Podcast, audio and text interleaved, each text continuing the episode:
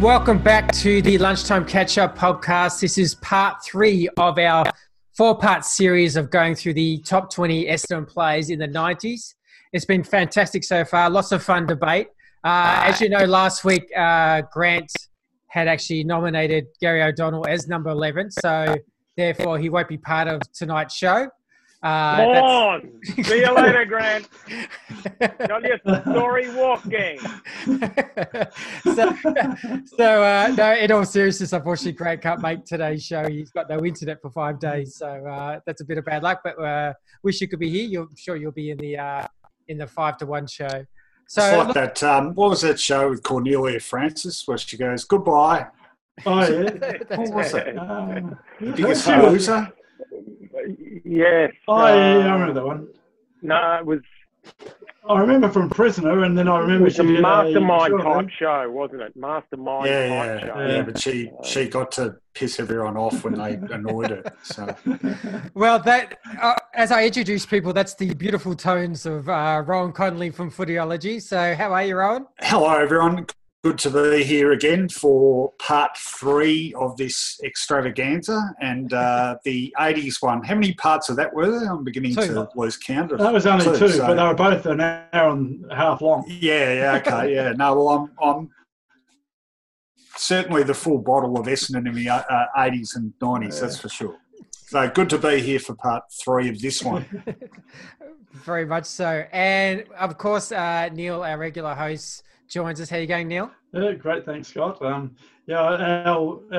meetings beforehand to cut the show down to a manageable time of 45 minutes has worked an absolute treat. We've managed to get it down to an hour and 10 both episodes.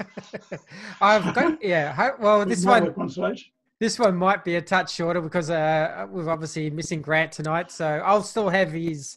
Yeah. He's actually texted me his players from 10 to 6, so I'll still read those out and we can discuss them. And of course, our very special guest, Mr. Gary O'Donnell. How are you, Gary? I'm very well, gentlemen, and a pleasure to be back. Grant, yes. Hopefully we get him back from 5 to 1, but we'll see how we go. I'll see how I think and when I let him back. Yes. Now, Gary... everyone can hear me okay. Yeah. Good. Yep. Okay. We can hear you. So, that's the way. Interesting, Gary. I'm watching, and Rowan will tell me off because it's the first time I actually watched it this year, but prepared to be angry, Rowan. I'm watching Footy Classified this week. And Footy Clickbait. And, there I hear suddenly Matthew Lloyd talking about yourself, Gary.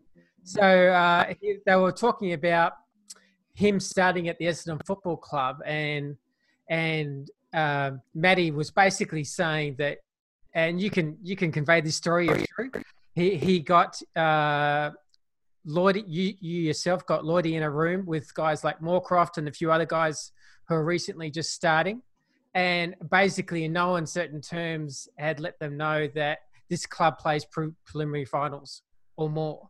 And he was talking about on Footy Classified how you had kind of set that culture straight away to the younger guys about what your expectation was and what the club's expectation was. And it was obviously relaying about probably more Essendon today, about are they having that same expectation being told at the club. But can you just share a little bit of light on possibly that and how that came about? Yeah, I vaguely remember, yeah. And look, it would have been and probably as part of an induction to not only that group of five, it might have been, you know, each of the number of years or a couple of years that the new guys come in. Yeah. But, yeah, I'm not sure about... I think I said preliminary final or better, but, you know, I think we walked into the footy club when I was at Essendon and we expected to be...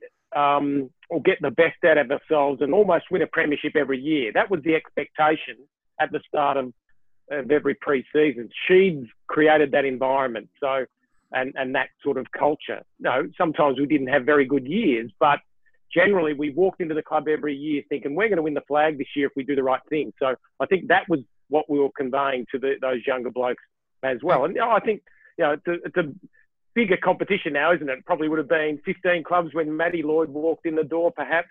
You've got 3 more. You've got greater equalisation. You've got some clubs that have done it really smartly, and they're the trendsetters. So, yeah.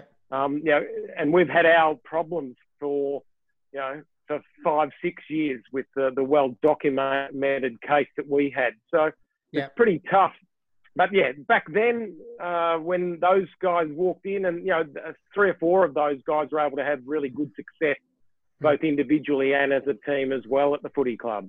Okay. That's the perennial issue though, isn't it, Gary, that the longer a club goes without real success, the harder it is to have a playing group, the leaders of whom know how to set the example because they haven't experienced it themselves. And I think you develop a vicious circle, and I think Essendon's been sort of stuck in that to an extent. Even the most senior seasoned players in the Essendon playing list now, they haven't really had success. So it's hard for them. I'm not even having a go at them. It's hard for them to know what standards to set to the younger guys because they haven't actually experienced it themselves. Whereas the club you came into was already pretty successful, wasn't it? It was, and probably when I walked in, Terry Danaher was captain, but probably six blokes could have been the captain at that point. So I was very lucky as a young bloke walking in with the state of the club. Yeah. Yep. Well, let's get kick-started. Look, I'm going to show you the updated list of our scores. So as we can see here, and I know we also have an audio podcast. So just excuse me for about 60 seconds, guys. So basically our 20 to 11 we've covered now. Starting from number 20, I had Calthorpe, Granvold, Lucas, Alessio, Caracella, Wellman, Hardwick, Denham, Salmon, and then Misiti at 11. Neil has put in Watson, Blumfield, Caracella, Denham, Lucas, Wellman, Alessio, Misiti, Hardwick, Buick. And Rowan had Ezard, Madden, Alessio, Watson, Kickett, Wellman, Denham, Hardwick, Bomber Thompson, Salmon. And then Grant had Kickett, Granvold, Lucas, Somerville, Wellman, Caracella, Denham, Hardwick, Misiti, and O'Donnell scandalously. So so that's kind of where we're at. So let's kick it off. Just quickly, there's one common theme there, and I might be putting my neck on the chopping block here, but I have clearly been harder on the later generation of baby bombers than you guys have. I think so. And then look, there may be even a little bit with me and Grant, probably our ages talking a little bit as well, because we probably experienced the 90s so much as like from the age sort of from 12 or 13 onwards. So we had a more of an understanding of the game, whereas the old Madden stories of the 80s and late 70s are still kind of you remember them as a 6 or 7 year old, but they're kind of still folklore a little bit in your mind. Yeah, you haven't really experienced it to the full extent. So I found those ones. It's funny when you mentioned Ezard at 20. It's probably one of my regrets. And go, well, I think with the BNF and how we started the 90s, I probably would almost squeeze him in now. Yeah. Oh, look, I was just going to say. I mean, it could be exactly what you're talking about. It could also be that you're wrong. Well, I am kidding. I've got to stop the deadpan humour thing because you're taking me too seriously. I'm kidding. It's all just opinion. There's a 3-man show next week. Yeah. So look, let's start at number 10. I'll kickstart off my one. Look, I've got Bomber Thompson at number 10. He was probably the player that moved around the most. I had such a high regard for Bomber Thompson as a person and player, but I guess recently, just having a look about his career in the 90s, I kind of find he's had an amazing influence on the younger players. That's coming from afar, and Gary can speak to that, but I always felt like Bomber Thompson was, I don't know if the word spiritual leader is kind of word, but he was such a big influence on the club. As a person and captain, he's probably one of my favorite captains outside of the other 90s captain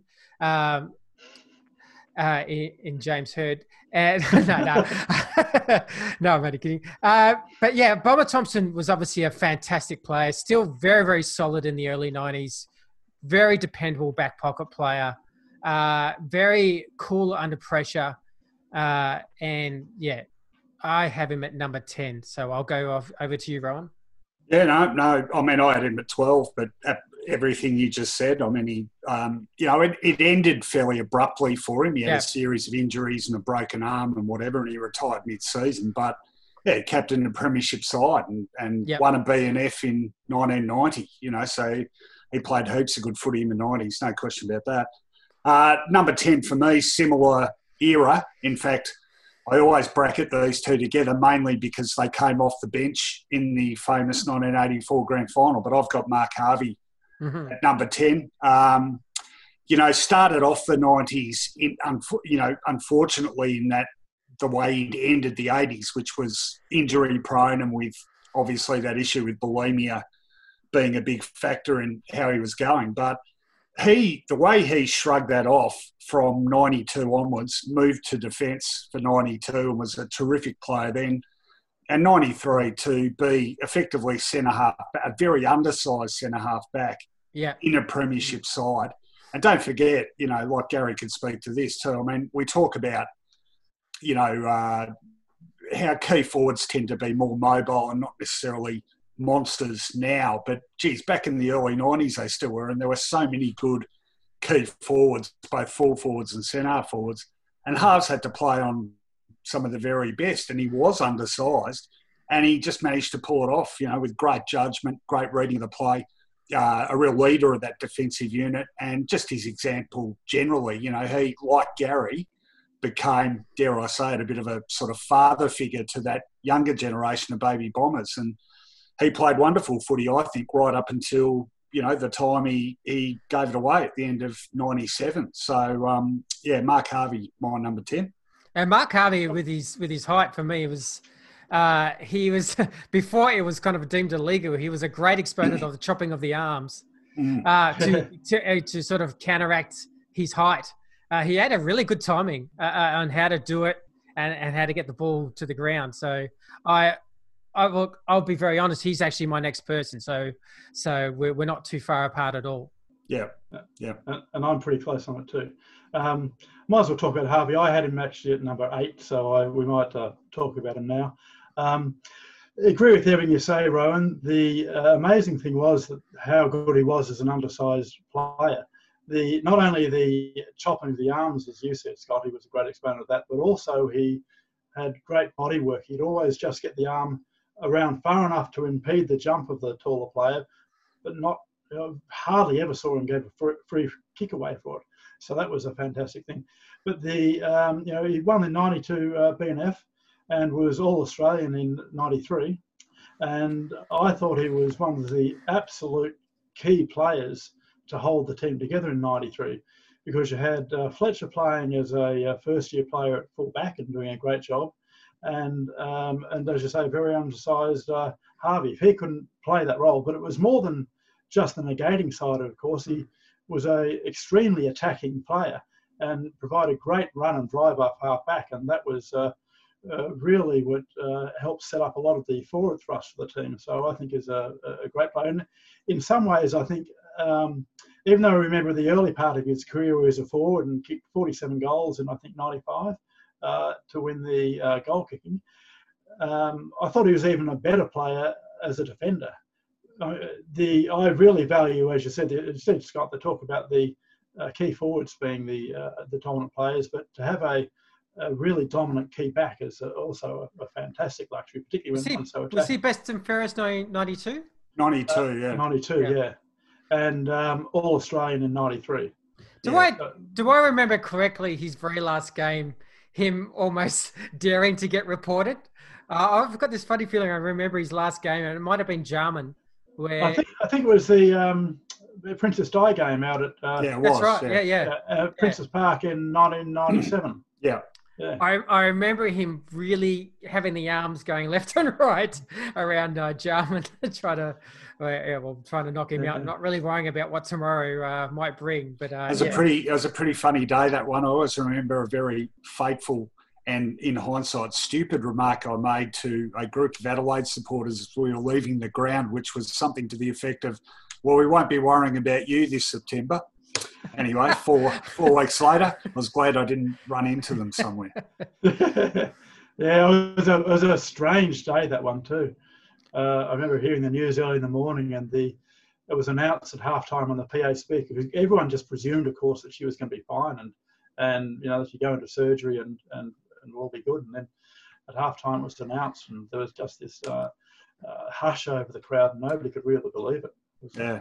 Yeah, strange emotional day, because even after the game, you had the emotion of carrying Harvey and off the ground, and it just was a strange day that will, it's just strange memory, but a magical weird day. But anyway, my number 10 and also was Bomber Thompson. As you said, Scott had a great 1990. I thought his playing career towards the end of the 90s wasn't as good as he was earlier. As we said, he had a BNF in 87 before he broke his leg, and gave the mantle over to Gary with his little badge of the sticker off the board that Sheedy gave him to take his spot. And but really, as you really summed it up quite well, I thought it was his leadership and his ability to bring the team together that I thought had as much an impact on the actual team as his actual playing. Not that his playing was bad, but I thought that was a very important part of what he actually did for the team. No, I totally agree. And look, just so people know, Grant actually had Mark Harvey. So we've got two Mark Harveys and two Bomber Thompsons. So it's funny how they're both kind of, we've both thought, tossed and turned between which one's first and which one's second, but fantastic, both of them, just fantastic leaders of the club. And like Rowan said, it's kind of magical that they both came off the interchange on one of the most famous grand finals. Yeah. And both played an important role, and they're huge. The energy level just that Harvey gave the whole side was pretty significant. I'm just interested to hear if Gary can possibly come up with any other stories about either of those two guys we haven't already told. With both you could argue even that they could be higher in the top 10. And you can hear me okay? I'm not cutting out. Yeah. Good, all good. You said halves, because both those blokes are in the top 20 of the champions of Essendon all time. Mm-hmm. So that's nothing to be sneezed at. Great players. As I've said in the last podcast, Bomber was the quintessential players captain, back us up and gather us together, and go in and fight Sheeds at times for us as well.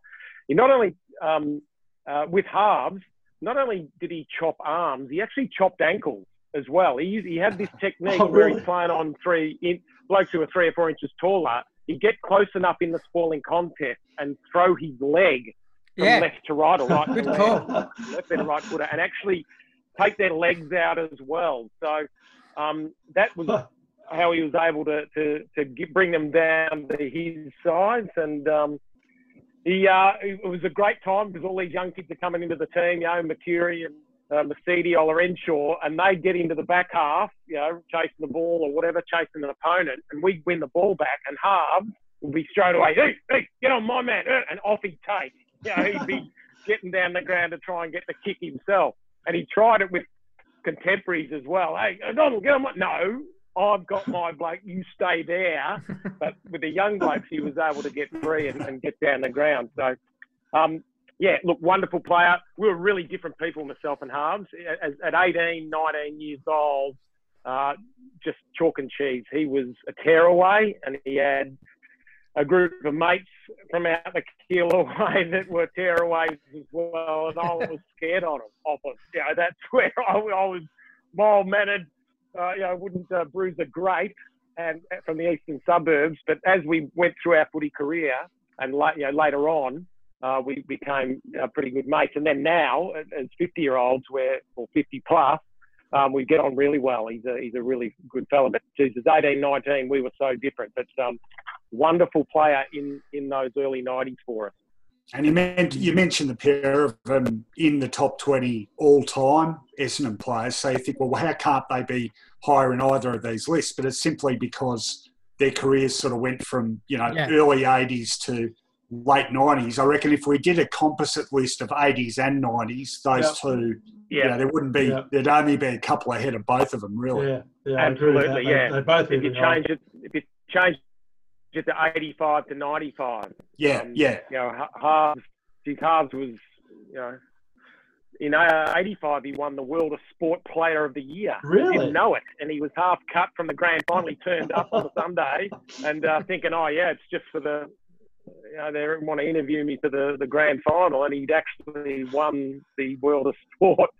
You know, Lou Richards. Hey, how are you? And I think Harves was, he still had a bit of alcohol running through his veins as well. What do you get? The patch of orange juice and the Ballantine's chocolates and the Hutton's ham? Yeah, and the Polacco shirt. The Polacco shirt as well. Those are the days. So let's go on to number 9. Look, this is a very easy one. And I'll say myself and Grant, because we've basically just swapped players. I've got at 9 Mark Harvey, and Grant's got Bomber Thompson at 9. So we're basically just swapping them over. So I'll let you go to Rowan. All right. Well, number 9, it's a guy, a couple of you had him in last week's assortment, but a great player right through the 90s. Oh, sorry, not right through the 90s, from the late 90s. From the late 80s right through the 90s. And then, of course, hung around long enough to... Yeah, it sounds like it. Hung around long enough to be part of 2000 as well. I'm talking about Darren Buick. Just, yeah, we've talked about him already. Just a wonderful player. Underrated, I think, as a... so seen as a goal sneak, but a really good ball winner as well. Beautiful skills, you know, good reader of the play. Quite a solid build for a small player, so hard to knock off the footy. And a smart guy, you know, and I think I don't know, maybe Gary can address this. You know, I think Boris's intellectual smarts, you know, I think he's a reasonably clever guy. I think that helped him in a football sense. It's really funny, just coincidentally, last night I was going down another one of those internet rabbit holes you do, and I was searching something up. And I stumbled upon a video. It was an Essendon Footy Club show sponsored by Colonial Brewing that they did. This is in 2018. And I was co-hosting it with Scotty Lucas. And Sheeds was on as a guest. And we're interviewing Sheeds. And something came up about Boris. And Sheeds, out of the blue, just said, you know, I reckon I was too hard on him. And it was interesting, you know, and it's probably got back to that thing about, you know, hard Sheeds love the tradies and the rough as guts blokes, you know, and Boris really wasn't like that. So he felt like, in retrospect, he was pretty harsh on him. And he also said, you know, in retrospect, what a fantastic career he'd had. And it's absolutely true. I mean, he played 188 games through the 90s alone, which puts him only second for games played in the 90s behind Gary.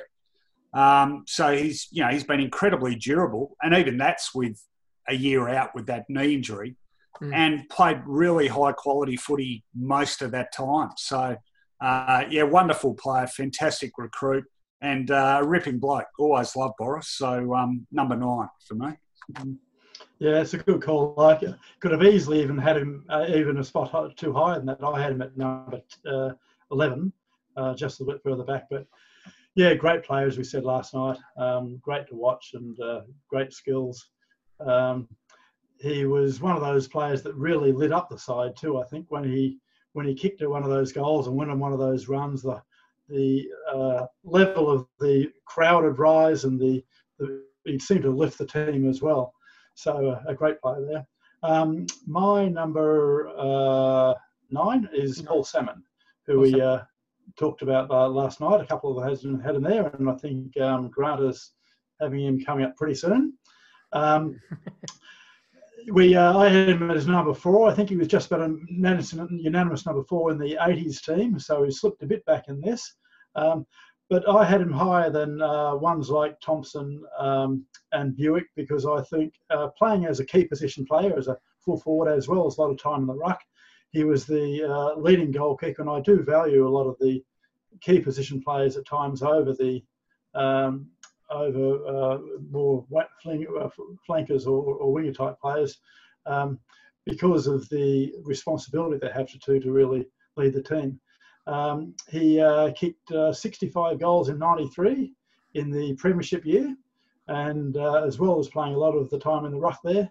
So I thought his efforts through the 90s were just above some of the other players there, and picked him at number 9.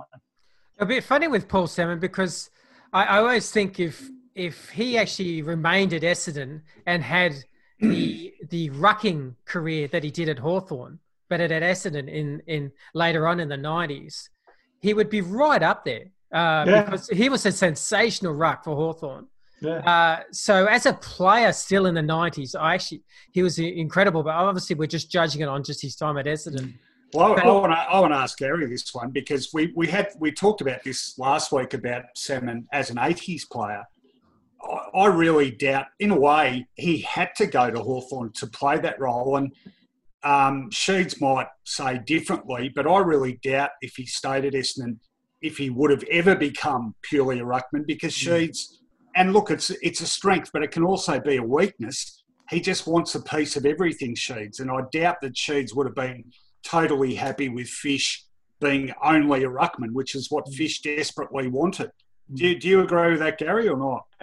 Yeah, totally correct. He would have played the same role. And you had Peter Somerville still, playing in the ruck, and then you had an emerging Steve Alessio as well. So Fish would have only been a part-time ruckman still. Sure. So and probably with Buick, Sheeds was hard on him, saying, okay, because Buick wanted actually to play a bit more mid than he did as well. Mm. So, but it was Sheeds just played different blokes in different spots and, swapped them around. You were watching the 93 prelim final the other night and the replay of it, and Sheeds is just looking at the board, and the board's just going, the magnets are just going everywhere. Guys bobbing up forward, they're bobbing down the back line. Paul would have stayed up forward, I would have thought, more often than not. So he had to go somewhere else in that case. Wonderful player. As I said, grew up with him in our junior club. No wallet, I've already mentioned that. He... Just a quick question, Gary. Were you in that game with the Eagles, the jacket waving, where he had the one goal eight? Well, it was about, he missed about five in a row, and every bloke was going up to him saying, "You better kick this, you better kick this." I'll feather my own nest. I actually went up to him, pat him on the bum, said, "Mate, you are the best kick in the side. You'll kick this," and he did, but. I wasn't thinking that at that point. I was not thinking that. I was thinking you're the worst kick in the side. But for the big bloke he was, like, he's a rangy, huge man. Yeah. For him to have the accuracy and go through some really good times with his goal kicking is testament to him. He was a better kick for goal than given credit, because he had the ball drop. Ball drop. Just had to be so much different to some of the better players. Yeah, the better full forwards. That West Coast game was also Harve's 150th. The only reason I remember that is because it was that week I did the interview with him about his 150th, where he talked about the bulimia. So there were a few sort of paths crossing that day, and it was also just from a journalistic point of view. It was also the day where Mick Malthouse famously nearly punched the absolute crap out of Daryl Timms from the Herald Sun. Timsy and Mick didn't have a great relationship, and Timsy asked Mick, and Mick was filthier even than usual. And Timsy asked him a question after the game about something, and Mick sort of brushed him off, and Timsy muttered something under his breath, and Mick thought he'd said something differently. And as we all began to break away, Mick has grabbed him and basically shoved him up against the wall, and Timsy's looked around for all the other media blokes for support. We've all scattered to the four winds, and eventually a West Coast official dragged Mick off. But, it was a pretty fiery post-match that day. There was a bit going on that afternoon. Oh. Harves actually had the ball when the siren went too. That's right, he did too. Yeah. so he sort of threw it up to himself. And that was the day Sheeds under jacket. Yeah, so, and that's the famous. Yeah, I got engaged in this conversation again last night. The famous shot of Sheeds coming out of the box with the jacket, and if you pause it at the right moment, there's a bloke in the background who is the most haunting looking. I call him the face of death. This guy just is absolutely. You know the guy I'm talking about. You can check it out on the video. He used to sit in that spot in a lot of games at the MCG, the same bloke. I reckon he's in a lot of finals games too. Scary looking dude. Every time I see him, it freaks me out. Just another little bit. Mentioned Boris as well. Like, obviously, his final series in '93 was very good as well. You know, I think about 12 goals, 6 in one game. And, you know, if we were to come back in that second half in the Premier League final, we needed to not miss. And it was just, we were so lucky that he kept getting the footy, either on the run or for set shots. And he rarely missed. And that day, kept kicking the goals. We kept getting the momentum. And if we had a miss, Adelaide get the ball back. We don't claw back the 7 goals. Yeah. Just a last little one on Paul Salmon too, talking about his role. I looked up his stats for Hawthorn, and he hardly kicked any goals at all for the whole time he was there. So I didn't actually watch Hawthorn that closely, but I'd imagine he was really playing ruck and going to interchange bench, whereas at Essendon it would have either been 70-30 or 30-70 forward and back. So it was really a quite different role he had at Hawthorn. I tell you what, there'd be very, very few people, if any, maybe I can think of one other one who would have got in 2 different clubs teams of the century.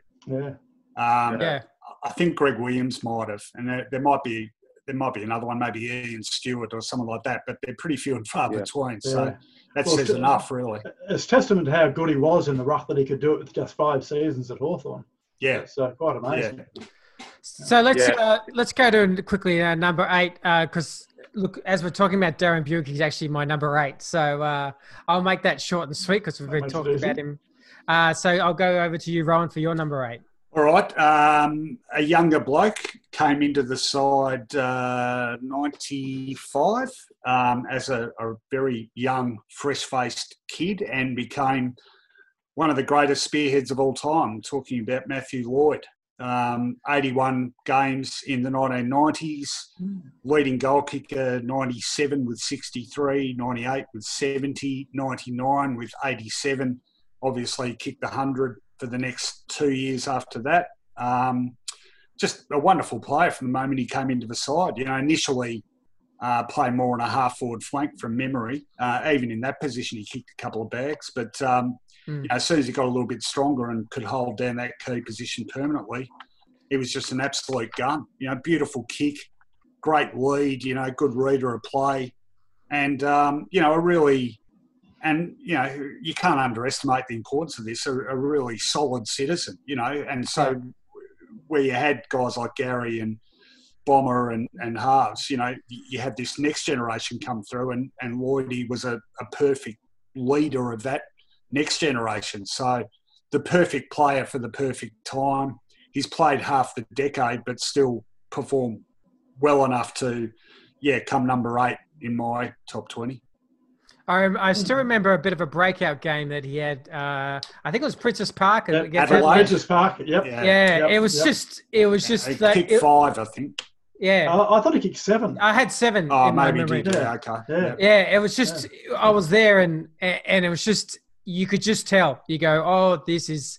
It reminded me of a famous James Hird fearful or Waverley Park against Hawthorn game. It was just that kind of that, oh, okay, you're... Goals. Yeah, mind you, Scott, you did also say that about Kyle Reimers after that Gold Coast game. Well, he was... No, he didn't. Yeah, I remember that game at Adelaide as well, and that was what I was going to... I remember one mark he took in that game, we were down at the scoreboard end, and he just flew over the back of the pack. Yeah, and it came from about 4 deep and took it on his chest. And I thought, wow, that's pretty amazing. And as you say, Rowan, at that stage, he didn't really have the strength to really hold his ground in marking contests, but he had an amazing leap, which he didn't really have as much later on in his career, but he made up that with the increased strength. Mm. But yeah, great player. I had him quite a bit higher, actually. I really rated his the contribution that he did make through the 80s. So, what's your number up to is Mark Harvey. Mark Harvey. I think we've talked about him pretty well. Yeah, I think I've rated him higher than just about everybody else here. I think so, yeah. Yeah, as I said, it was I really valued the performances that he did have at centre-half back. I thought he was more than just held down his position, but the fact that he was an all-Australian centre-half back really at his size speaks testament to how good he was and the contribution he made. So. And just quickly, Grant had Darren Buick at number 8. Okay, yep. Thanks, Grant. Over to you, Mr. G.O.D. Well, Lloydie's the only new one that we haven't spoken about. And the club did the Champions of Essendon around the turn of the century. So, maybe late 90s, maybe 2000. He's made the top 25 on about 4 years of footy. So it just goes to show what influence he had in the 90s on the club.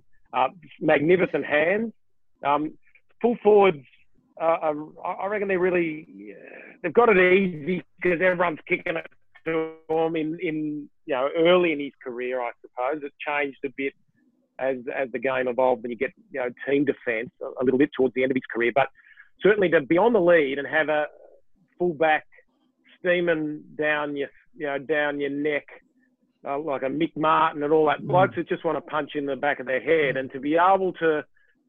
Notwithstanding worry about that, just be able to take the ball cleanly. He was very, very good. And look, walked into the club, really respectful, humble, driven, and a sponge, wanting to learn things. So a wonderful player, wonderful person that's come through our footy club. And hopefully in the future, he's got a big media career at the moment, but hopefully in the future we can use him in some way that won't sort of contradict or conflict with what he does in the media. Yeah. And just a bit of a memory for you, Gary. Was it his second or third year he had the 13 against Sydney at the MCG? I remember Plugger at the other end after the game talking about Lloydie. I think he kicked 13. I think that was 99. Was it not? Yeah, I think it's 99. Was that a bit later? Was it? Okay. I'd left as well. So and you left in 98, I think, did you? And that's a very good, very, very good kick too. So he was one that he's probably, and he worked on his craft, just like Scotty Lucas. He worked on his craft to get it right. And you go into a game. There's no secret. You go into a game with the confidence you've done the work. And you're really comfortable with your routine, and he got criticised for all this, and throwing the grass up underneath the roof. But it was a beautiful kick, and he's only second to Tony Lockett. Tony Lockett was the best kick for goal, a set shot I saw. Mm. Matty Lloyd's, he's right up there with him as well. Well, I think the figures back that up. I'm pretty sure Plugger, with a minimum of, I don't know, say 400 goals or something, pretty sure Plugger's number one, but I think Lloydie's not far behind him. Mm. And what he had was a... Plugger didn't kick huge bags against us. I'll tell you a story. We played St Kilda in a practice match up at Corowa or somewhere, up Echuca somewhere, and he kicked... St Kilda beat us in the practice match, but it was late 90s, I reckon. I'm sorry, late 80s, and Plugger's kicked 13 straight. And he's kicking from everywhere, and he went off at three-quarter time. So he played three quarters and kicked 13 straight. It was just a handy game. An impeccable goal-kicking, clinic. Sorry, go on. Oh, no, well, it's about Tony Lockett. I probably shouldn't even bother. But, I mean, they're talking about how people develop as they get older. I mean, Plugger, is famously gruff.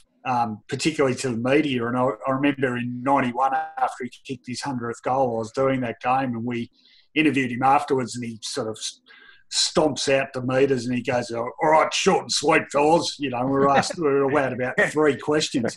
And then just a couple of years ago, I think it was 2017, late in the year, he got inducted into the Sport Australia Hall of Fame. And Mark Fine and myself were covering the night on SEN. So as people got inducted, they were being brought out to speak to us. And I thought, you know, I had an idea he'd sort of mellowed a bit, but he came out and he just did the best interview with us, to the point where, you know, I started pushing a bit towards the end, and I said, yeah, look, don't hit me, plugger, but you're a pretty intimidating bastard when we spoke to him. He said, oh, yeah, look, sorry, mate. You know, I was just – he was a fantastic interview subject and really affable, and I was so glad to see that he changed like that because, God, he was a fantastic player. Oh, do you remember the incident with Brad Fox at Waverley with the headlock? That's one of the things you would ever. That was dangerous. Sorry, again, at the risk of doing it. That was my story. It didn't come out, that story. So it was a Sunday game at Waverley. You would have played in it, Gary. And I was the closest player there. Yeah. Well, what happened was, I guess the statute of limitations is finished now. We had a few of us on a Sunday age had lunch with it was Danny Corcoran and another, it might have been David Whedon, during the week, and they said, oh, you know Brad Fox nearly died, and we go, oh yeah, go on. They said, no, seriously, he turned blue, you know, we thought he was dead. Wow. And and I thought, I don't think I've read anything about that, you know, so rang St Kilda about it, and they were very, you know, they were shitting themselves that it had got out. You know, anyway, we ended up getting a pretty good story out of it. But, yeah, like he dead set nearly killed him. I was the closest to him, and he dead set he was turning all sorts of purple colours. And I was playing on Steve Clark, who played at Essendon. He's gone to St Kilda. Yeah. And he wouldn't let me get to Lock. We were wrestling. I said, I've got to get to him. And we come out after the game, and our wives are in the dugout or the common area at Waverley, and Steve Clark's got scratches all down his neck, and it's me clawing at him to try and get past, and his wife's going crook at me. I said, well, I had to. It's Plugger was almost going to kill Foxy, and I didn't get to him. I was too late. So what happened to him after that? Was he taken off the ground or anything? He may well have been, but he come good. I think I can't even remember what stage of the game it was, but he wasn't going to let go in a hurry, Plugger, that day. Well, the last couple of years Plugger played at St Kilda, he was an angry man. You remember? 94, he broke Peter Caven's jaw and drilled the ball at old Kenny Williams behind the goals, the Sydney supporter. Yep. And there was a game in 93 where St Kilda played, I think it was Sydney, out at Waverley, which I covered, and he picked up Tony Malakella, Spiro's brother, and, you know, he was about a third of the size and just about killed him as well. He was just like... You wanted to give him a wide berth in those early 90s, Plugger. He was an angry man. Now, just to rein it in, have we all done number 8? Yeah. What's the subject again? Oh, did you do Grant? Yeah, we did Grant. He was Buick. Okay, so Buick, yep. You're up to 7. Yeah, up sorry. 7. That was my fault. Sorry. I started the me as well. Apologies. I'll start off with Grant because he had Paul Salmon at number 7. And that's a bit of him shouting him lunch. So that, you know, if you're nice to Grant, he's nice to you. Yeah. If you know him well, I'll keep that in mind. Yes. I had who did I have at number 7? So, I had Gary O'Donnell. So. Let me talk about Gary O'Donnell. So I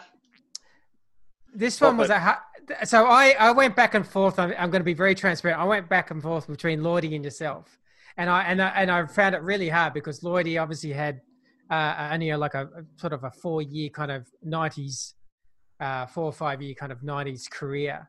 But you also know he's kicked 80 odd goals, 70 odd goals, and you know became absolute champion of the club. But then probably my biggest, I guess, issue was that you also, Gary, had a unique kind of stat where you were top 3 in the best and fairest for 6 years in a row. And that's all in the 90s. And that's that's a pretty incredible achievement. And to be best and fairest in the 93 actual grand final side speaks a heck of a lot. For me, when I think of Gary O'Donnell, I think of cool, calm, and you know you're going to get a reliable performance. And that's how I kind of saw Gary personally as a fan. It was like there's some plays you just didn't worry about. You knew they were going to turn up. They knew they were going to be switched on and perform. And that's what, to me, Gary O'Donnell was. And Gary obviously had the unique ability to be a free-alone midfielder or a tagger and accomplish both at close to an elite level.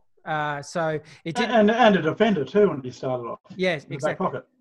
And even better with the story is the 3 or 4 years of breaking through the VFL side that makes it even more special when you're talking about that 6 years in a row of being top three in the BMF and then being captain 96, 97. I hope I got those years correct.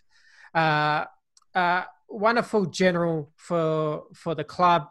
I think one of the most respected people when you're talking amongst fans. So if you mention the word Gary O'Donnell, Essendon fans are very, very emotive. I mean, we're talking about Paul Salmon and praising him and he gets booed off his last game. They're very emotive. You know, you talk about the Stantons and these guys, but Gary O'Donnell, no one, as I know, when I speak of him today, has a bad word to say as a person or player. And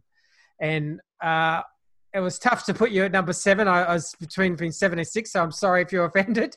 But in all sincerity, it's a privilege to, one, have you on the show because you're a person from a fan of high integrity, but of high skill and just a fantastic player for the Essendon Football Club. And that's my little honest approach. So I'll go to you, Rowan. Geez, your top 6 are going to want to be pretty good. Yeah. Yes, it's James heard 4 times. I think. Actually, I just want to ask Gary if he's got any comments about Gary O'Donnell. He was a pretty good player. No, I'm kidding, Gary. I'm going to give my number 7 first. I'm correcting the shocking injustice that I think it was Grant inflicted on this man last week when he couldn't even get him in the top 10. My number 7 is smoking Joe Misiti. Actually, that was all 3 of us that couldn't get him in the top 10. Yeah, well, you're all right. You're the outrider.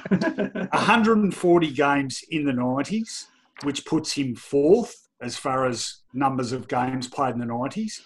I think I take your point again, Neil, about he had a couple of years after 93 where he wasn't to his best. However, I would argue that even slightly below his peak, Mercedes is still a player that's guaranteed to pick you up a lot of the ball every week. Well, he certainly did have pretty good stats season 94 and 95. Yeah. It wasn't like it was terrible years. Yeah, and for me, it's as much about that durability and consistency of performance. You know, he was consistently among Essendon's best players from the moment he came into that side right through until, you know, early 2000s. So he was a critical part of anything Essendon did in the 90s.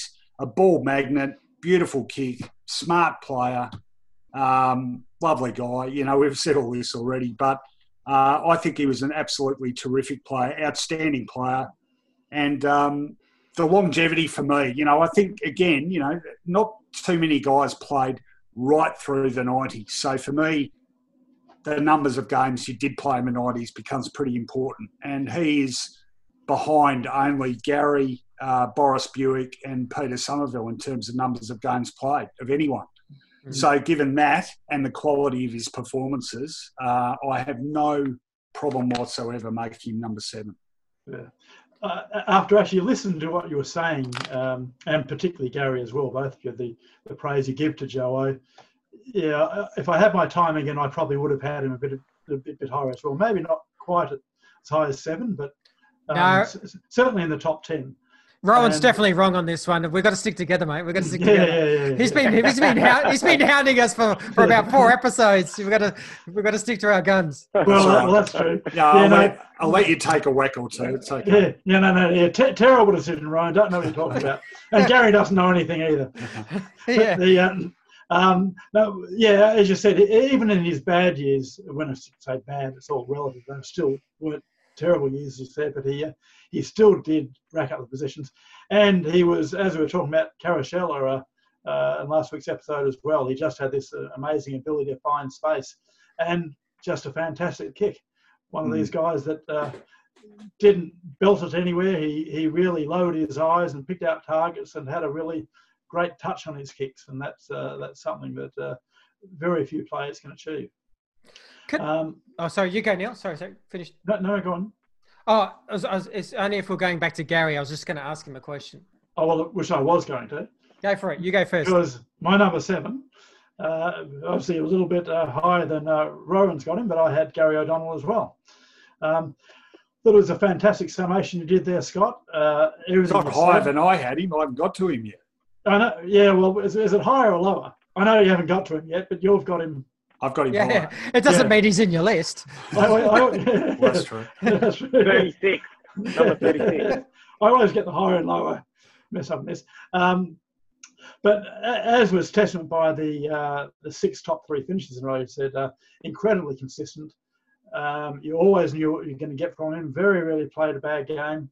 Had a fantastic little left foot kick. And he was also, I thought, in the Joe Misiti mould himself, in that had a great touch on it. Would lower the eyes and pick out targets, and very rarely wasted disposal. One thing that I wanted to ask Gary, I always have this memory of him. It was in about his 6th or 7th game, I think. It was, I think, Melbourne at the MCG. And up until that point, I thought it was actually a bit of a turning point in your career. Up at that point, I thought you were a player that played very close to your man and made sure he didn't get a kick. And I distinctly remember you were alone in the forward 50 and a ball came in. It was a wet day. And instead of staying with your man, you raced forward and charged at it and took it on about the centre square line, jumped right up and took it right by your chest. And we went forward and kicked a goal. And I thought that was one of the first times I'd really seen you back yourself with confidence. And from there on, I thought you were a different player to you were in your first few days. I don't know if you can remember that at all. Not quite sure. Yeah, not quite sure. It's always stuck in my mind. That had a particular image. You know how with, as we were saying with Lloydie in that game against Adelaide, where he just did that special thing and you thought, well, this is going to be a player. This is someone that's going to watch and he's going to be around for a long time. I remember when I saw that with you, that was exactly my thoughts, that you're going to be someone special. And as we all agree, I think you were.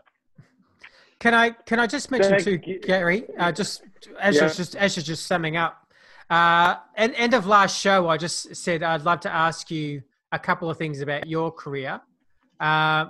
So as you're sharing, can you also just talk about the lead up to you being captain? Was it an obvious thing? Were you expecting to be captain? And then when you did take on the role, how did you approach it? Was it from a previous mentor, or did you have your own kind of idea of how you wanted to be captain? It sort of became obvious, especially as Paul Salmon went. See, Bomber mid-95. Sort of retired, so it was just Harves, myself, and Fish sort of, captaining the side for the rest of the year. Probably more Fish, I reckon. But when Fish went to Hawthorn, it sort of pointed towards me. But Harves could have done it as well. But that's the way it went. It was a hell of a lot different back in those days. These days they've got a consultant probably that comes in the leadership area that, runs a big session or a few sessions where, clubs get together and say what they want to be and what they want to stand for and their trademark and all that, and who displays those trademark positives that everyone expects. And that's how your leadership group and your captain are voted on. It sort of become in my day. It sort of became, obviously, okay, he's the next cab off the rank. Yeah. I would have thought mine was more a lead by example type. I wouldn't expect anyone to do what I wouldn't do. So, it's like a great book, the book Legacy, about, I think it's the fella James Kerr wrote it, about the All Blacks and they have got a big humility about themselves. Even their couple of their players that are being international players of the year will sweep the sheds out, that sort of thing, that sort of humility. I think that's where I came from. So you set the standard, and as long as you've got integrity and you perhaps do what you say you're going to do, that's where your players can feed from that, and you can then expect them to have the same input. I had three captains. I had Terry Danaher, I had Tim Watson, I had Mark Thompson. They were all different in their own personalities, but you take a little bit out of each of those and you put it into your repertoire. But you're still going to be yourself. Did Sheeds have much of a mentoring role with you on leadership? Yeah, I wouldn't have thought. I didn't live far from Sheeds. I used to reckon I mowed lawns. He lived in Park Orchard. Oh, North Ringwood, yeah. As the crow flies, it was probably 500 metres. So did you mow his lawns? No, I didn't. But one day I knew he had some young blokes around when I was a skipper, actually. And he had, on a Sunday, and he had a group of 6 or 7 round his place for lunch. And I put the mower in the back of my car, drove around there, and I've pulled it out of the back of the car and then, started at the front of his place and then started mowing up and down the side of the house. He's got a huge place. And like as if it was normal. And I'm walking into the backyard and they're all on the patio, And I'm sort of looking, and then I go, oh, as if I've been caught doing it. It was the best thing that could have happened. So she said it. Then he's going, oh, okay, stay, Gary, stay. You can stay. I said, no. And I brought my, I think, 2-year-old daughter with me, Olivia, at that stage. And I've got to get her home. But, we were pretty close. There was a few times we obviously drove from Ringwood to Essendon to training and after training. So we get to talk footy. Not many people would, get in a car like that. Dean Bailey was in the car a few times as well. So the three of us sometimes would drive home together. Well, I actually was raised about 50 metres from the East Ringwood Oval. So on Mount Dandenong Road there. Yeah, just off Dublin Road. So that's where I used to live. So yeah, it was a bit of a recruiting obviously ground for Essendon at the time. So. And of course, Gary, you also had a glittering career as a coach of the Essendon Football Club for one game in 2006. How did that go? One game, one draw. One draw. Yeah. That was the Cruiser Cup. Yeah, we were 2 goals up too, and we were a bit stodgy out of the back half, so I moved Ricky Dyson down because he used the ball okay, but he was playing on Betts, and Betts kicked the last 2 goals of the game to actually draw it up. So by trying to improve yourself in one area, you might weaken yourself perhaps. But that's the way it goes. But a good experience. So I've just got to stand up now though. It's really hard. I just empty my pockets from all the urine that you blokes just dropped into it. It's really hard listening to people talk. And it's on my personality. It's really hard to have people talk good of you. It's sort of it's an oh shucks thing. It's only the last 5 or 10 years when people do that. I go, yeah, thanks very much for that. That's really good. Yeah. But yeah, it is still a little bit uncomfortable at times. What I'm most proud about my career is that I wasn't the greatest player ever, but I was really solid. And hopefully the difference between the worst and the best wasn't that far away. So you didn't sort of have big upturns and big down, big swings. You sort of played at a decent level and it sort of stayed there.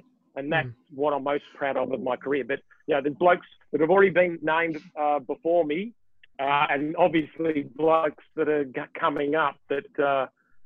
they just would put me to shame as far as the talent goes, but just to be to be proud of a career where I think it just sort of went like that the whole time. There was never really any big downers is what I'm most proud of. Well, the fact that you were top 3 in the BNF for 3 consecutive years really shows what the club must have thought of your performances. One of those was 89. So I think, 89? Okay. Maybe if it had been in the 90s, I might have got, you know, one or two spots higher. Yeah, I reckon I've got two. I kicked 87 goals as well. I kicked 87 goals in 12 seasons. Yeah. And if you're talking about... I've had enough of this. I'm sick of hearing all this good stuff about you as well, Gary. You're a prick of a bloke and you're an ordinary footballer. Let's get on with it. Get on with it. Number six. All right, number six. What's Grant got it? Did Grant have at seven? He was Paul Salmon. I mentioned at the start. Paul Salmon, okay, yeah. Okay. All right. Sorry, Scott. Number six for you. Number six. Okay, so mine was Matthew Lloyd. Which we've spoken about. I'm not going to say Grant's is yet because it's a new player. And just in case, obviously, one of you guys mentioned this player, it'd be probably good for you to talk about. So I'll hold off on Grant to the end, just in case your number six matches his. So, but I have Matthew Lloyd. All right. I'm tipping... Oh, yeah. No, Grant's new player could be any one of three blokes here, I reckon. I've gone at number six with the guy who, like, you know how Lucas and Lloyd were always bracketed together for various reasons. Well, how often did you hear Misiti and Mercuri bracketed together? And I've gone with Mark Mercuri at number six. Just a beautiful, beautiful footballer to watch. So silky, smooth mover, incredible smarts. And, you know, sometimes... Well, certainly as a supporter, but also as a professional observer, I suppose there's been a few players during my time watching footy professionally that I've watched and I've thought, oh, geez, you know, there's something about this guy. And then as they go on and inevitably make it, you look back fondly on that first time you saw them. Now, I'd seen Mercuri play a bit in the twos, and I knew he had something about him. But I'm pretty sure, I was just trying to look it up, but I can't keep this thing up there and look at my internet, unfortunately. But I'm pretty sure he made his debut in what was a shocking day for Essendon out of Princess Park against Carlton in 1992. And I think he only got through... Have you got the stats up there, Neil? I'll get it in a second. Yeah, well... I'm going to be embarrassed if I'm wrong, but... I vividly remember this game against Carlton out of Princess Park, and it was a pretty miserable day. Essendon weren't playing well. They got smashed by Carlton, but Mercuri made his debut, and he just did a few things through the course of that game, which were just absolutely poetic, you know, brilliant balance. And this was from a first gamer, and you could just see, even at that level, he had what it took. And then, you know, that he played, the last 5 or 6 games of 92. And I think he might have come in a couple of weeks before both Hurdy and Misiti, I think, who came in against North Melbourne in about the third last game. But right from the start of 93, you know, they had that pretty good pre-season series, won the night grand final. And then Mercs, right from the start of 93, he was just on, you know, and he was a hugely important player in that 93 side in his first full year of senior footy. Beautiful kick at goal, you know, wasn't phased with anything that happened to him in the big games, played really well in the finals, and he just got better and better and better.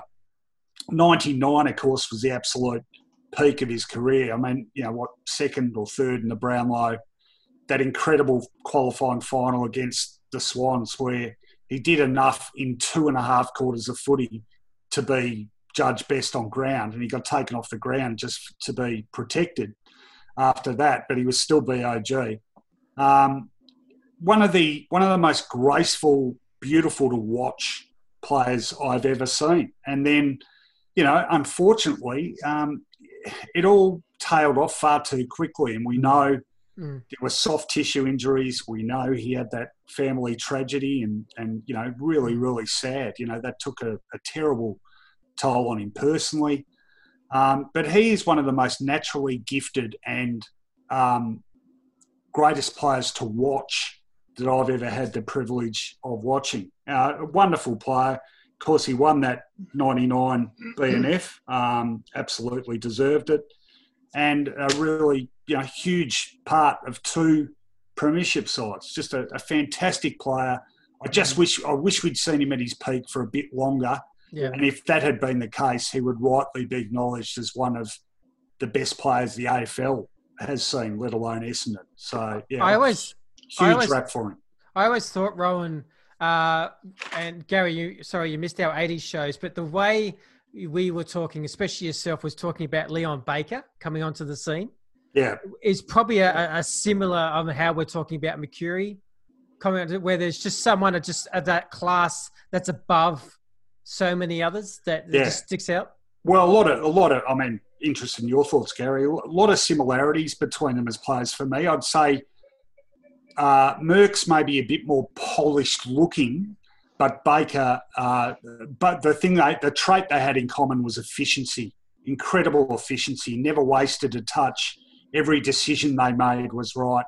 But, you know, Leon Baker, Mark Mercuri, they would be arguably, and, you know, as much as I love Tim Watson with all my heart, and I had his number on my duffel coat, but Baker and Mercuri are definitely, along with Watson, the players I've enjoyed watching. Owen Hurd, the players I've enjoyed watching the most. And O'Donnell. Supporter. Don't forget about O'Donnell. Yeah. Love watching him. No, I'm greasing up to him in the next show. Yeah, no, I agree with you with Mercuri as a fantastic player. The other thing, really, perhaps what his best trait was for me and what really set him apart from a lot of players his size was a fantastic marking ability. Yeah. He really punched above his weight. To be able to have someone that size who could constantly take a mark in a pack and outmark his opponent, but also able to win the ball on the ground and with all the great skills, it was a fantastic player. I was right, by the way. I've got it now. His debut was against Carlton. Yeah, it was round 10, 92. And he did a hammy in that game and missed about the next 6 weeks. Yeah. He only had 4 touches, but he did enough with those touches to make me think, we've got a keeper here. Yeah. I've unfortunately got my keyboard plucked in a precarious position. I couldn't quite type it. I was trying to do it with my mouse and it didn't work. But not to worry. I had Mercuri higher than that because it was really about 2001 that he really started his decline. And right up to that, he was a fantastic, and he was really the best player in the team in 99. Brownlow medalist, I was second in the Brownlow medal, B&F, and just a fantastic player. So on his performances in the 90s, I had him higher, and the player I picked at number 6, probably might get a few eyebrows here as well. I based on the performance on the 90s, and one of the best players ever produced by Essendon in Dustin Fletcher. It became a real logjam, I thought, with these top 6 players. Such great talent. The gap is just almost zero. Yeah. I think he is still one of the most underrated defenders that I've seen. I think he's often compared to other fullbacks, and the one drawback that he had as a player was that he could get out-muscled sometimes by some of the really big, strong players, which some of the other fullbacks and players like Scarlett and Silvani tended to do a bit better on some of the big players.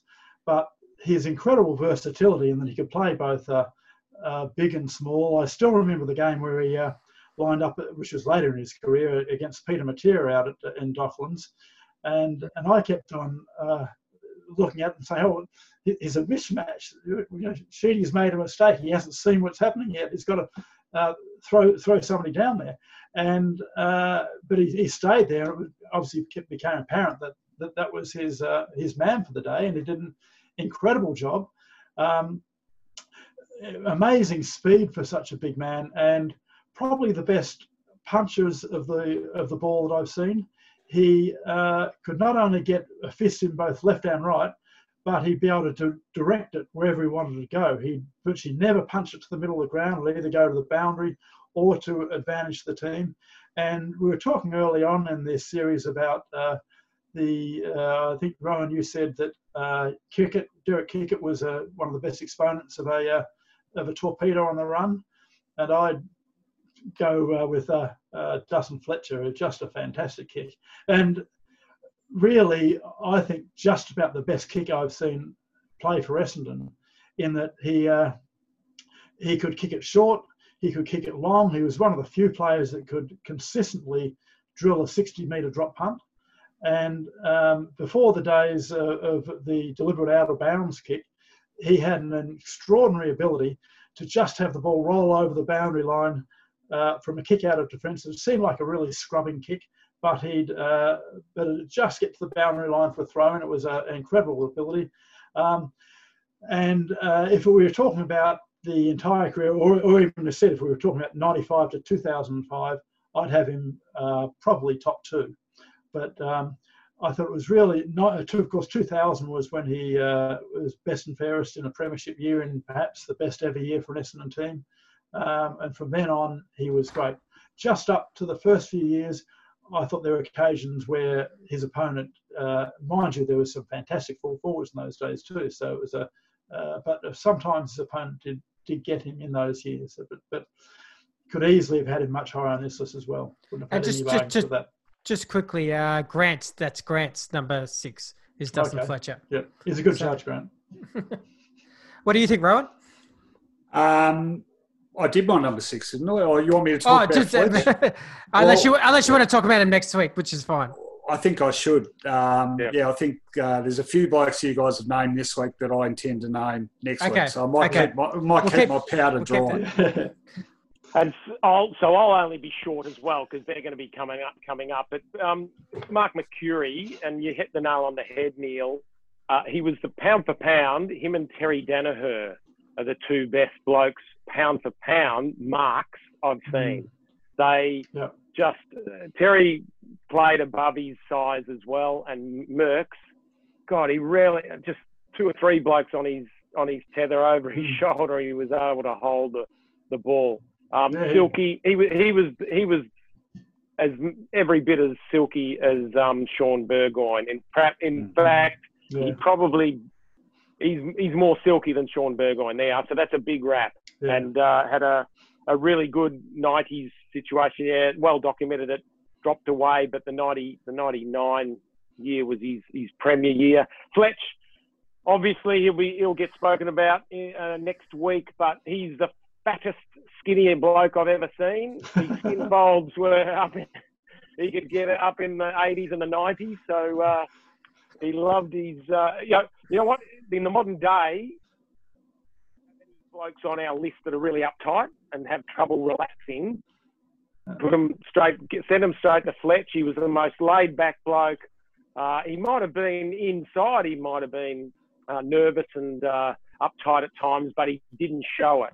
He was a really casual sort of bloke, and that it came through in his footy. He's really clear and calm and cool down in the back under a lot of pressure, playing on some really good players, especially early in his career. It was great. That was great last night. So Essendon last night played the 93 preliminary final and had Gary and Fletch tweeting on it. And I'd forgotten Fletch was even on Twitter, and because he's pretty few and far between his tweets. So I tweeted something at Gary, and then afterwards Fletch said, pretty good win or whatever. I couldn't help it. I tweeted back and said, do you think we're a chance next week? And how's your homework going? You know, remembering that he was a 17-year-old HSC student. You know. Yeah, I remember he actually played for Penfold Grammar, didn't he? He actually missed a game. He missed a week to play to play in the grand final. Essendon Grammar, yeah. Yeah, it was about round 2 or 3 in the year, was it? Or was it? I think it was a bit later. He made his debut in the round two draw against Carlton. Yeah. As a ruckman, if I recall correctly. He played the ruck, Yeah, well, a few times. One of the things I was going to ask you, Gary, he became famous later in his career of not being the best trainer in the world and really just doing what he thought he had to do. What was he like early on? Was that the trait from the beginning? Look, he was always last on the track, but it wasn't necessarily doing extra running or anything like that. It was actually... You know, it was mentioned he was a very good kicker. He used to just muck around with the footy. He just loved footy. Like, he's probably first out on the track and last off, only because he wanted to play footy. And so, you obviously pick up, you know, these days on the list, or when you're developing players, they call it craft. He worked on his craft for a lot longer than other blokes. And so I just loved his footy, and to be able to have played 400 games, amazing. He was very lucky last night though, dropped the knees into Modra, and he only had to be a little bit earlier and he might have got a week for it and missed the grand final. So, really? That's right, you're right. Just one of those silly Dustin Fletcher things where he trips or he throws a coat hanger or whatever. He went for tripping several times, didn't he?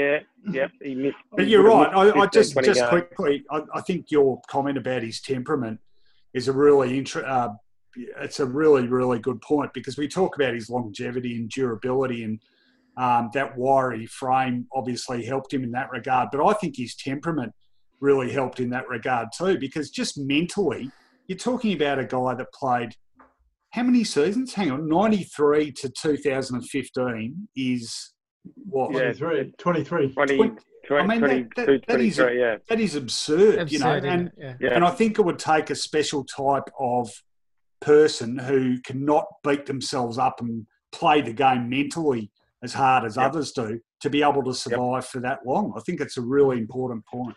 And I reckon if he didn't actually get that injury, which was one of the first major injuries he'd had in years, he never played the full 22 games, but he was always up around the 16-17 game. When he got injured that year in his 400th, and he missed the last half of the season, if it wasn't that, I still reckon he had another 2 or 3 seasons in him.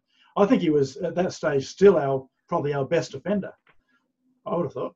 Yeah, well, I don't know how. Do you know how his two boys are faring, Gary? I mean, Mason and Max. I'm not sure how close they are. I think Mason's Mason's doing NFL.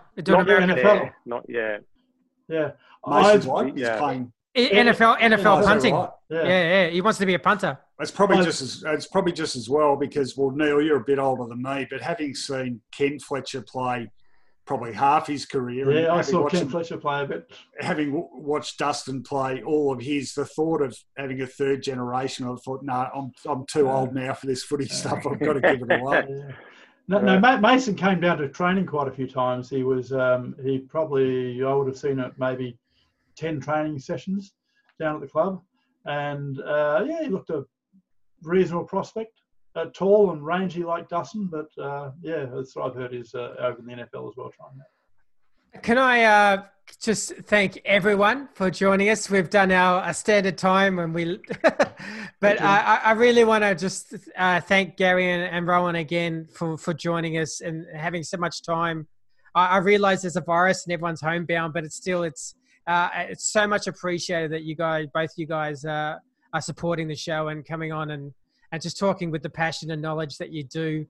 Rowan, I haven't said this, so I have to give my apology. Usually on the audio podcast, I say, hey, tell us about Footyology, what's coming up. So can I give you 30 seconds just to actually just talk about Footyology so people actually understand what your product is? Well, Footyology is my brand, I suppose. There's a Footyology website which regularly posts articles and stuff, not just by me, but by other people as well. I do a Footyology podcast at the moment once a week with Mark Fine, my old SEN colleague. Fantastic, yep. So tune in for that. We have a bit of fun with that and occasionally talk about the footy. And if you're on Twitter at all, well, I basically live on Twitter these days, and I'm doing... having a lot of fun at the moment. I did my top 20 albums of all time. I'm now doing my top 10 AFL grand finals, which as we record this, I've done 6. So there's 5 to go of that. So having a lot of number one. What's that? I bet I can pick number one. Well, don't blow my thunder, please, Neil. This is I've got to get people watching this, but it is. I should stress it's the AFL era only. So we're talking 1990 onwards. Oh right. Okay. Gee, there's been some corkers. So look, I'm having a ball doing that. Jump on Twitter and have a look, or take me on in a political debate or whatever, and I'll tell you where to go if your views don't agree with mine. As you should. Stick to footy, Rowan. Stick to footy. Yeah, the FRO comes out quite a lot. It does. And Gary, I'm not sure if there's anything you want to plug. Are you still with Simon Black doing the footy? I work with a Simon Black Academy, yeah, over here in Perth. So we've got academies in Adelaide, Melbourne, Brisbane and Perth, and I run the other one, or sorry, the one in Perth with an offsider, Kelly Gibson, who's actually one of the West Coast female players. So, okay. Yeah, all going well, pretty hard though at the moment because there's no face-to-face contact, but hopefully later on in the year we get back out and we can. But they do a diploma course and through Torrens University online, and they get their physical conditioning and footy education with us. How's Blackie going, Gary? Yeah, pretty good. He was he bitter about Survivor? Say Survivor. And then, he's one of the best blokes you'll meet in footy. He's just a hell of a nice guy, and chasing three kids around now in isolation. Yeah. So he is one of the loveliest guys I've met in footy. And speaking about great players, well, in fact, that's another thing I might rank my Norm Smith medalists, but he's going to be pretty hard to toss because the game he played in 2003, I think it was 39 disposals when you guys. Yep. Ripped up Collingwood. You won't see many better individual grand final games than that one. He was just an absolute jet. It was a beauty, and it stopped Acker from winning the Norm Smith medal as well. So it's probably just as well. Pleased a lot of people as well. By the way, Rowan, I actually got a request from a fan. About your shows. Yeah, it's just FRO. Yeah, but I was wondering if you would ever do a topic on, and all combined, on what you thought was, this is maybe for modern history, the most underrated player, the most courageous player, and the most magical player. Now he's got here the most overrated player again, but I'm probably not going to do it. That's funny. Someone put on Twitter the other day. I don't know where they got it, but it was an old yearbook from 1989, and I was one of a panel that had been asked, most skillful, most courageous, most overrated, and 90% of the others had had the good sense just to leave that one blank, but stupid old 24-year-old me thought, I'll be correct. Anyway, I went for James Manson, then of Collingwood, not knowing that the next year he would, in fact, play a pretty important part in a premiership side. End up becoming a really good player and another absolutely ripping bloke. So, Jimmy, if you're watching this, I'm really, really sorry, but I was young. Well, you're sorry if it drove into such a great performance. We're all sorry for that. Yeah. Well, yeah. Let's not talk about that one. Yeah. Yeah, I'd imagine that isn't in your top of your great round. Oh, no, it's not. That'd have to be very close to the bottom. Last thoughts, Gary? I think you're about to say something. No. I think I might have got asked about 94 last show, but I'll comment about 1994 next show, I reckon. Yeah, I've done a bit of research, and it was poor compared to 93, but it wasn't as bad as we think. Oh, well, that'll be interesting. Yeah? Okay. All right. Thank you so much, everyone, for joining us. Very, very soon we're going to have the top 5, which will be exciting, of our last... I guess part 4 of our series, and to close it off. Big thank you again for everyone to join us. Yes, it'll come out next week. I'd say we'll get together sometime next week and do the last finale. So look forward to that. But this is the Lunchtime Catch Up Podcast signing off, and thanks to everyone.